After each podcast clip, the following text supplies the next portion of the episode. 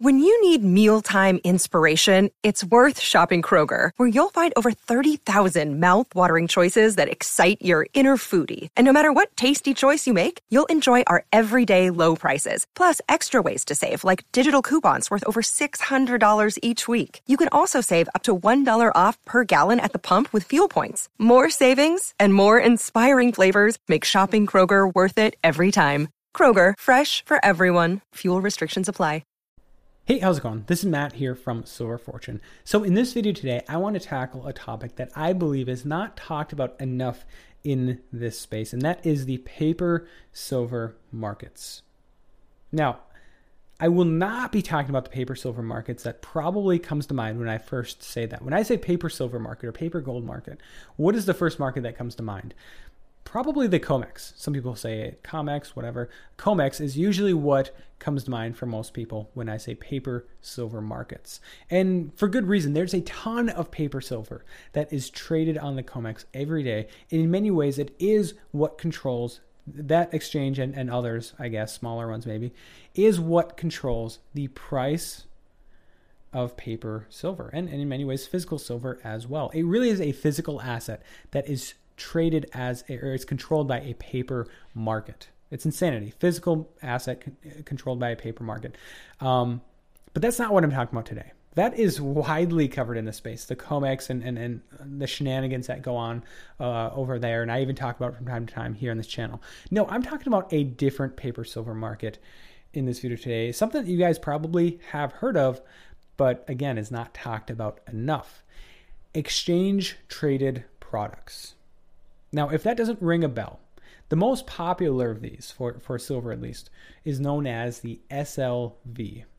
And, and maybe that does ring a bell. SLV. It's not the only one, but but it's the most popular of these exchange traded products. And if you haven't heard of it, how it works is it's an asset that in many ways is traded like a like an ETF or a um, like a stock. I mean, you can buy a share of Apple, you can buy a share of Tesla, you can buy a share of SLV. And SLV, supposedly, each share is backed by one ounce of physical silver.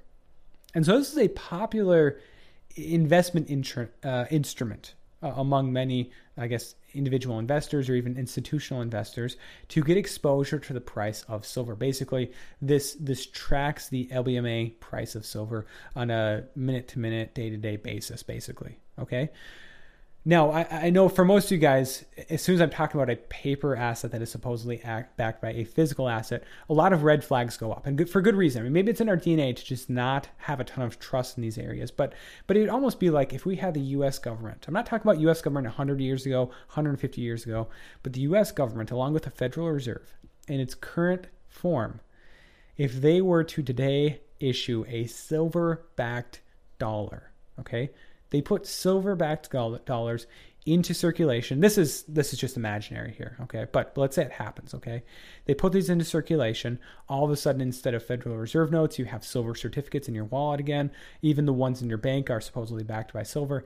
How many of you guys, my, my listeners at least, would continue to use those as if they were actually silver? Probably not very many of you. I imagine that, except for some that you might use to pay for bills or whatever, food, whatever, most of that would be traded in pretty quickly at your local bank, your local Federal Reserve branch, whatever it is, wherever they would put up these exchange sites, the US Treasury, and exchange that for physical silver. There's just not a lot of trust there, especially with our government in today's day and age. And the same thing goes for our markets in today's day and age. So that's kind of what I want to talk about in this video today. Um, SLV and some of these other ones that are out there. There's the Sprott Physical Trust, Physical Silver Trust. Um, there's, you know, maybe a dozen other ones. I don't know exactly how many there are these days. A lot of these uh, are, are much, much smaller, and some are officially, you know, according to their official uh, documents and whatnot, backed by physical silver. Others, maybe not necessarily. You know, I haven't researched every single one of these, um, but you know, for all intents and purposes, a lot of these do claim to have physical silver that are, is backing these uh, paper certificates for silver. Okay. Now, I see two problems arising here. Okay. First of all, the, the question has to be asked for something like SLV is the physical silver actually there? I mean, it's the same thing on the COMEX, right?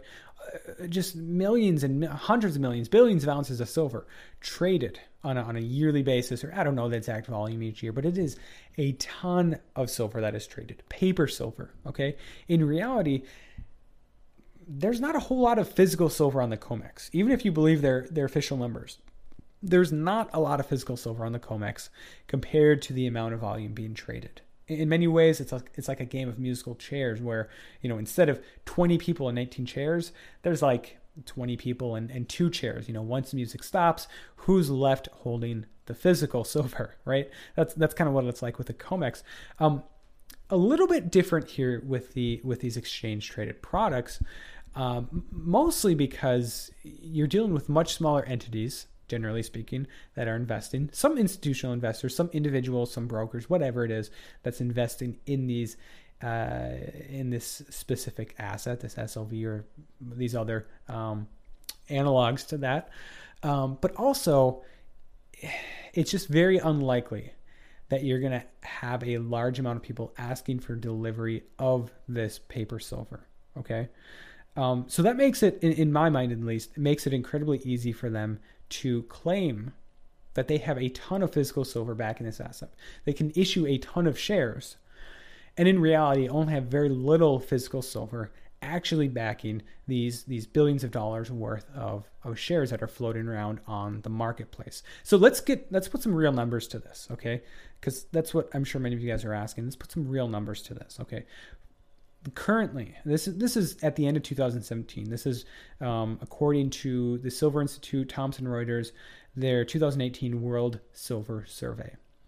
At the end of 2017 slv alone claimed to have um, let's see here 320.6 million ounces of silver backing their paper product 320.6 million. So put that in perspective. That's about one third of the yearly production, give or take a couple percentage points. Um, that is, you know, a little bit more than double what J.P. Morgan Chase uh, claims to hold in, in their COMEX registered holdings or whatever it is that they have in the COMEX. Potentially, they have more than that as well. Um, as a whole, if, if you add up all these other uh, exchange traded products, these other things that are very similar to SLV, you come up with a number of about 669.8 million ounces. So about two thirds roughly of one year's production. Okay, quite a bit of silver. Long story short, that is held on these accounts. Now we have to ask ourselves: Is that physical silver actually there? I mean, think about it. They could absorb a massive amount of demand for precious metals because people are choosing to buy paper instead of physical and in reality only take off a small fraction of that physical silver actually off the market. Okay, so for example, let's say we have something like the SLV, 320.6 million ounces. What if they only had a tenth of that in physical silver format? I mean, what are the odds? It's like fractional reserve banking. What are the odds that you have more than 10% of the holders uh, of these of these um, of these assets of these uh, paper silver certificates basically ask for physical silver and it's not easy by the way first of all you, uh, according to these uh, documents from um, from iShares, which is uh, actually owned by by um, BlackRock, you have to first of all be a registered dealer or broker dealer, okay, to be able to exchange these certificates, exchange these shares for physical silver. Okay. Next, you need to exchange at least one block or multiples of a block of 50,000 shares. Okay. So to put that in perspective, that's not a ton of money. Okay. That's about 800,000 uh, at about $16 an ounce. Not a ton of money, not even a million dollars. Okay. However, you know, if you were to do that, 50,000 ounces of silver, no big deal that is not a lot of silver on, on, on the big on the larger scale. So what I'm saying here is that it's very easy. I think I think it'd be very easy for these ETFs to only keep a fraction of what they actually need on hand, and the rest they can lend out. They can it can be accounted for otherwise, um, or or they can just fudge their numbers, and it, it's never going to really create a problem for them until it does, until people actually demand that physical silver. But but imagine, you know, we have to be in such an environment where you know all paper assets are tanking and there is very little trust. We have to be in a system in which there's very little trust, in which you have five percent or ten percent or three percent, whatever the threshold is, of these um, SLV owners actually asking for their physical asset. Okay, I mean otherwise, I mean in in in, in our current environment, um, it might be just as easy for these investors to go to some other exchange, right? Or some other market, or just even just buy off the wholesale market to you know get a couple thousand, tens of thousands, even a hundred thousand ounces of silver. Okay, that's doable. Okay, but but somebody asking for thirty million ounces off of these, you know, uh, collectively between all these different uh, institutions or investors or brokers asking for these uh, shares of silver or SLV to be redeemed for silver, it's unlikely. It's it's not a problem for SLV and these other ETFs until it is. Okay. Now the problem with that for you as the investor, do you want to be the one that is caught holding SLV in some sort of a market event where let's say the COMEX is is totally exposed for what it is, just a giant paper market that that continues to claim to be trading physical assets, right? And all of a sudden that spills over to to something like the SLV. People get worried, is my silver actually there? You have a bunch of people submit requests for their silver to be SLV to be redeemed for real silver, and very few, if any of those, are actually redeemed. Now, I don't I, I will I will gladly claim, I will openly claim, I do not have evidence for this. I'm not accusing iShares or BlackRock of committing fraud and saying that they are lying about their actual silver holdings. I'm just saying it'd be pretty easy for them to do so. And by the way, um, you, I, I, also found this interesting as I was kind of snooping around on some of their um, documents. Uh, do you guys want to take a guess as to who the the custodian um, of uh, these iShares is actually? Who actually supposedly holds the physical silver to back these these paper ounces. Any guesses? It's it's a big name out there, especially in, in the silver business. JP Morgan Chase. It's their London branch that supposedly is the custodian of this silver. So, something to keep in mind. Again, I'm I don't have physical evidence to back this up. However, you know, there are some things that do make me go, hmm, you know, could they collect that much silver? Could they accumulate that much silver between SLV and these other uh, ETPs and not cause a massive shortage in the market? We kind of have to ask ourselves that. You know, you can look at the World Silver Survey again, and, and they have some statistics on there as to their I guess they call it exchange traded product inventory build. Basically, how much did they add to their accounts of physical silver, supposedly, um, in the past? And and you know, recently, it's not been a whole lot. 2.4 million ounces in 2017, 49.8 in 2016. They actually their their amounts actually went down in 2015. Now, if you go back a little ways, 2008, 2009, 2010, over a hundred million ounces added to their vaults during that period of time. And, and you might be saying, you know, that type of a build might have been what sent silver so high in 2011. Possibly, you know, the possibility exists. However, we, we, we just can't be sure about this type of stuff, you know, especially, um, you know, seven years later. Is, is that silver actually in those vaults? And can you, in some sort of a crisis scenario, actually take possession of that? I mean, the the idea of SLV or even all these combined, almost you know 670 million ounces of silver accumulated between all these different uh, ETPs, um, is that conceivable that they could, they could accumulate that much silver and not move the market significantly? Yeah, and, and, like I said, I mean, they could have moved that market back then, uh, you know, prior to 2011, and since then they haven't been accumulating a lot. Yeah, it's possible. I mean, J.P. Morgan, they, they supposedly accumulated 140 million ounces, right? If you look at actual custodian accounts, uh, where where if you you know asked some vault to store your silver in the Cayman Islands or Hong Kong or Singapore or whatever, um, they have been you know they've uh, you know I can actually find the st- statistic for you here um, they've been accumulating a ton of physical silver, right? And it hasn't moved the silver market that much, I, maybe I could find it here for you. Either way, it, it's much more than what's supposedly held by these ETFs and, and all these other um. Let's see here.